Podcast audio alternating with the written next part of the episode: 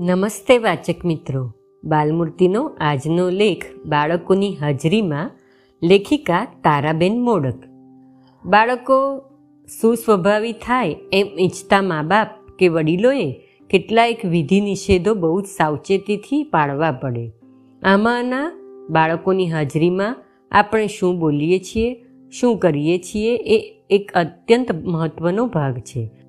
તે સંબંધે થોડાક એક નિષેધાત્મક નિયમો નીચે પ્રમાણે છે. બાળકો પરત્વે. નંબર એક.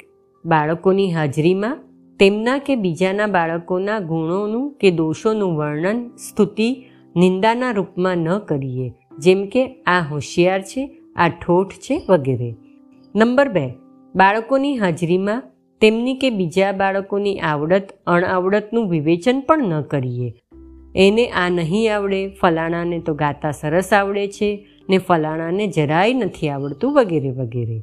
નંબર ત્રણ, બાળકોની હાજરીમાં તેમના સ્વભાવની કે વર્તનની વિશિષ્ટતા ઉપર ભાર દઈએ ને તે ન વર્ણવીએ.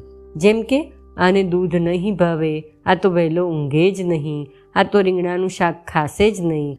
અને તો માના પડખામાં સૂસે ત્યારે જ ઊંઘ આવશે વગેરે. હવે મોટા પરત્વે. નંબર એક, બાળકની હાજરીમાં જુવાનિયા કે મોટાઓના જીવનની વાતો ન બોલીએ. નંબર બે, કુટુંબ અને સમાજના વ્યવહારોની હલકી ને સંકુચિત વાતો ન કરીએ.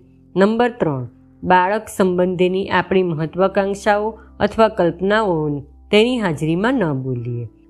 અસ્તુ